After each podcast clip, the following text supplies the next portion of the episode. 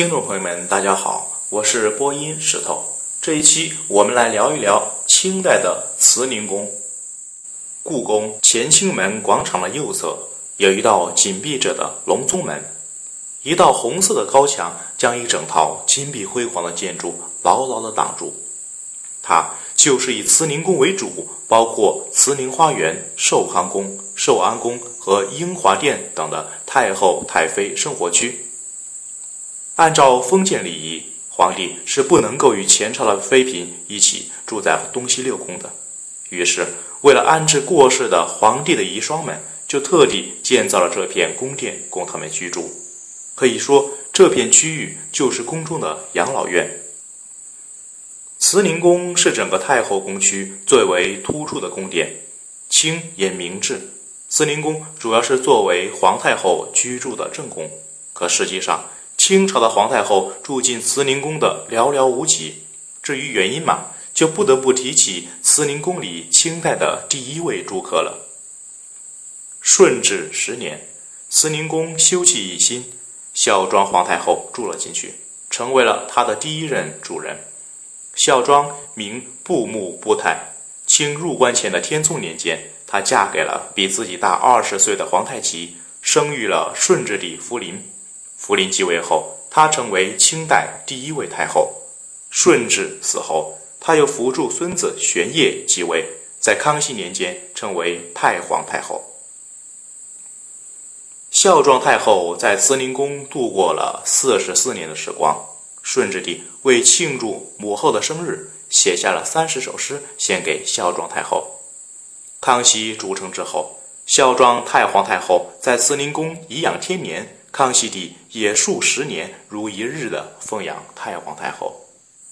康熙皇帝每天早上和晚上都会带着愉悦的心情到慈宁宫向祖母问安。正所谓“晨昏静笃慈颜玉，不尽欢心永月回”。有一天，康熙帝早晨问安后，从慈宁宫回到乾清宫，十分开心，就对大臣们说：“朕近日。”不时问安，因太皇太后身体稍有违和，朕昨日供奉汤药，今来醒事，幸已大愈，朕心方慰，请又进服滋补药液。这一天，皇帝到慈宁宫总共问安三次。康熙二十六年，孝庄太皇太后病危，康熙帝悲急交加，昼夜不离地侍奉在慈宁宫，隔着帷幔席地而坐。一听到祖母有什么动静，就立刻赶到榻前。据说康熙帝还放弃了自己无神论的信仰，在慈宁宫举行了一场类似于诸葛亮攘星般的庞大祭祀仪式，祈求上天让自己减寿，以换得祖母的康复。但不久，孝庄太皇太后还是离世了。悲痛欲绝的康熙帝。坚持在慈宁宫前院所设帷帐内守孝，还想将孝庄文太后的子冠久留在慈宁宫内，把慈宁宫作为孝庄文太后的奉殿。这个想法被大臣们劝阻，说无此先例，才作罢。但因慈宁宫东新建宫殿五间，非常得孝庄的喜爱，康熙就把东侧五间殿拆了下来。将建材全部运到孝陵的红墙外，在原地建了一个一模一样的，这才将它作为了太后的暂安奉殿。据传，慈宁宫自此以后就出现了异象，入住的太后太妃们，有的说每天晚上都能听见奏乐的声音，有的说在墙上能看到宫女太监们排队走过的影子。还有的说有一口井，白天往下看井底是石头杂草，但晚上再往下看井底就会有水，水上倒映的却不是自己的脸。这些传说在宫中越来越玄，以致后来的太后太妃们都不愿意住在慈宁宫，他们纷纷向皇帝进言。说自己的身份压不住这座令人敬畏的太后宫，请求另地而居。孝庄以后，慈宁宫再也没有迎来一位长时间居住的主人，只有重庆皇太后在八十岁寿辰以后，在慈宁宫住了几年。此后的慈宁宫就成了偶设大宴、举行寿册、寿宝等重要典礼的处所了。太后、太妃们都不愿意入住慈宁宫，那他们都住在哪儿呢？原来，慈宁宫的西侧还有一组结构完整、设施齐备的建筑，这就是孝庄以后的太后、太妃们的居所——寿康宫了。乾隆帝的生母重庆皇太后也不愿意住在慈宁宫。可当时的太后宫区又只有慈宁宫和咸安宫，咸安宫还被雍正帝改为八旗子弟上学的地方，其他的殿宇又有一些年老的妃嫔居住，怎么办呢？于是，乾隆帝决定把慈宁宫西侧的外墙拆掉，专门为自己的生母建造一所宫殿，就是寿康宫。寿康宫的规模在紫禁城中并不算宏大。但结构完整，设施齐备，有常驻的大夫，备有常见的药材，还有厨师和卫士。重庆皇太后在寿康宫居住的日子里，乾隆帝每天或者每隔一两天就会前往寿康宫问安。在寿康左门，皇帝走出御轿，走进寿康宫，到太后所住的暖阁前，先是太监传奏，然后皇帝才进入暖阁。跪在地上问候太后的起居，太后赐皇帝坐，皇帝再站起来，走到御榻的左侧，叩一下手，再坐下。若是太后赐皇帝喝茶，那皇帝需要先叩谢，拿起茶杯之前再叩谢，然后皇帝与太后聊一会儿天，再告辞回宫。在重庆皇太后寿辰的时候，为给太后祝寿。乾隆帝特地在寿康宫为母后举办宴席，在席上，乾隆还特地穿上彩衣跳舞，就为了博母亲一笑，还率领皇子、皇孙、额驸依次排成队起舞捧伤。重庆皇太后去世后，乾隆帝已与年节还要到寿康宫拜谒母亲的故居，拈香追念，做了太上皇后，还是如此。重庆太后之后，寿康宫就顺理成章成了太后的养老之地。这里的三宫、四所等宫殿还供太妃、太嫔等居住。